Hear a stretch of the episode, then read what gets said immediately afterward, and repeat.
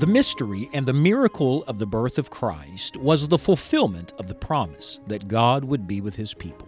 The very name Emmanuel means God with us, and Jesus Christ is our Emmanuel. In this study, Scott Pauley reminds us of our ever present Savior, God with us.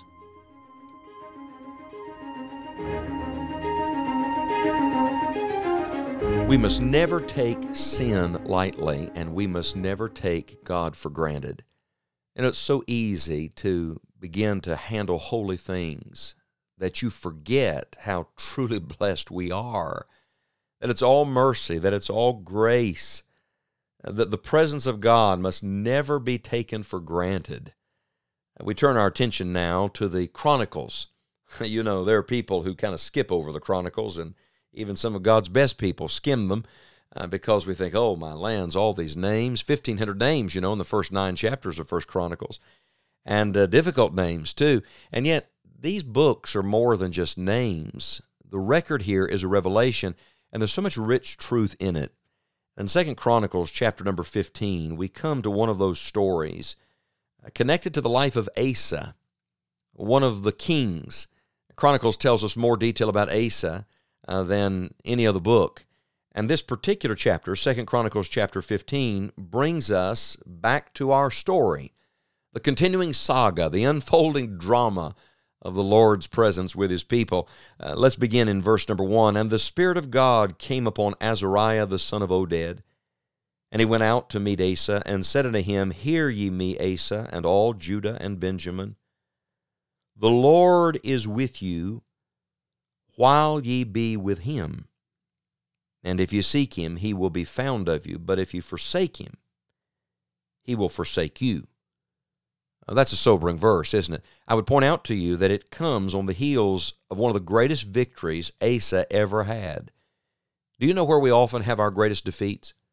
After our greatest victories. After God is blessed, after we've seen the Lord work, after answers to prayer, if you're not careful, you let down your guard and the and the enemy comes in. Or you start thinking it's all about you and the greater enemy comes the enemy of pride and God is far from all of that. And so God sent one of his preachers Azariah uh, to give this great statement again the Lord is with you. But notice the conditional nature of it while ye be with him. Now we know God is everywhere. Uh, God is with us at all times. He's not a hiding God. Uh, he's always present he is everywhere present. But here's the point He's not always and everywhere acknowledged.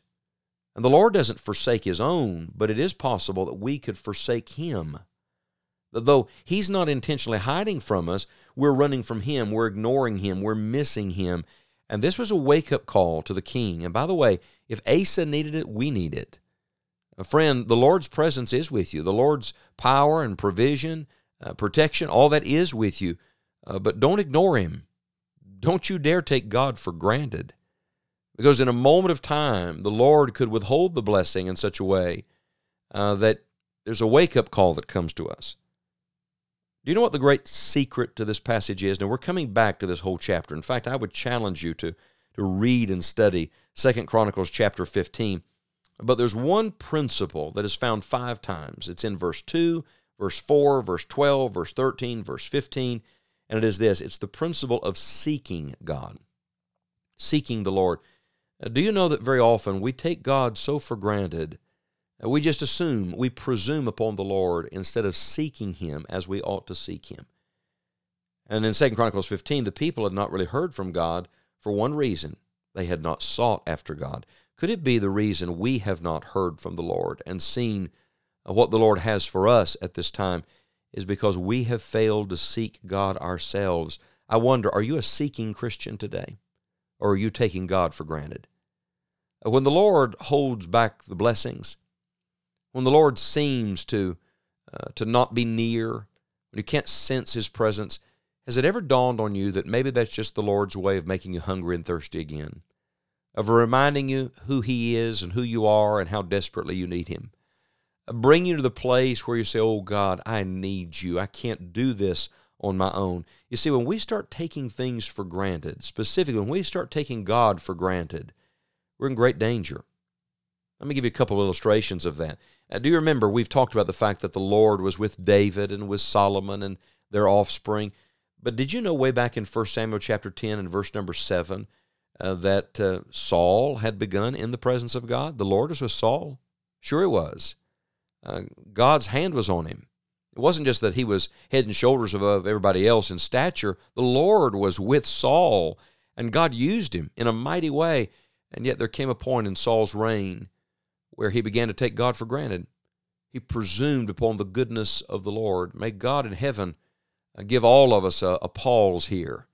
I don't want to be Saul, I want to be David. Now, as New Testament Christians, we understand the Holy Spirit is not taken from his children. He comes to stay, and we praise God for that.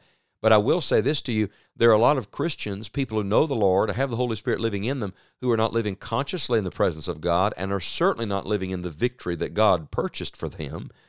And they're living defeated, broken Christian lives, substandard, subpar, uh, far below the, the level of what the Lord Jesus paid for at Calvary. That's not God's intent. But when did it come? When they began to take God for granted. And then another example, right here in Chronicles, back in First Chronicles chapter 9 and verse number 20. See if this name sounds familiar. And Phinehas, the son of Eleazar, was the ruler over them in time past, and the Lord was with him.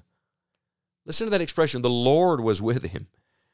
Uh, here are, are men who are engaged in priestly work, who have access to God and to holy things, and the Lord was with them.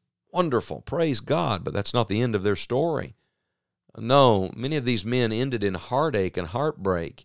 The judgment of God fell on them. Why? Because there came a moment when they began to seek their own interest more than they began to seek the Lord. And so Azariah comes to Asa with this very sobering message.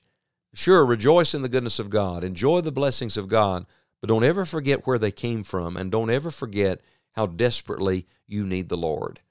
I'm going to tell you what we all need. We all need to pause and go back to the goodness of God and the God of goodness and say to Him, Lord, forgive us for taking so much for granted. Forgive us for presuming upon the Lord like we deserve this or like we did this. God forbid. Look, the only thing I deserve is hell. And the only thing I can do is make an everlasting mess out of things. If there's any good thing in my life, it must be the Lord. The Apostle Paul said, In me, that is, in my flesh, dwelleth no good thing. The only good thing in any of us is the Lord Jesus Christ and the presence of God. And if you have any blessing today, if you've enjoyed any good thing, it is because God is with you. Don't ever forget it. Please, my friend, don't take God for granted. We'll return to Second Chronicles chapter 15 and walk through the passage, and I'll give you some principles that I think we all can apply to, to help us rediscover, if you will, the presence of God in our lives. But could I challenge you to do something today? Find a quiet place. Find a, a place alone today, just you and the Lord, and talk with God. Uh, thank Him for His goodness and His grace and His mercy. Uh, acknowledge His presence in your life and confess afresh your weakness, your sinfulness, and your inability. It'll be good for us all just to say it. Uh, God already knows it, but it will be good for us to say it, for us to agree with God, and to say, Lord, I, I do want you with me. I want to live in your presence. And by the grace of God, I not only want it to be said the Lord is with me, I want it to be said that I am with him. May God help all of us today to seek the Lord with all of our hearts and live in his presence. During busy seasons of life, it is important to be consciously aware of God's presence. In all seasons and in all circumstances, God has promised you His presence. Emmanuel is not simply a name, it is a promise. Be sure to visit enjoyingthejourney.org and sign up to receive Scott's weekly newsletter, Helping Your Joy, delivered each Thursday to your inbox. Your joy will be helped with short devotionals, ministry updates, and Scott's upcoming itinerary. Simply click on the subscribe link in the top right hand corner. From Scott and all of us here at Enjoying the Journey, thank you for allowing us to be an encouragement to you.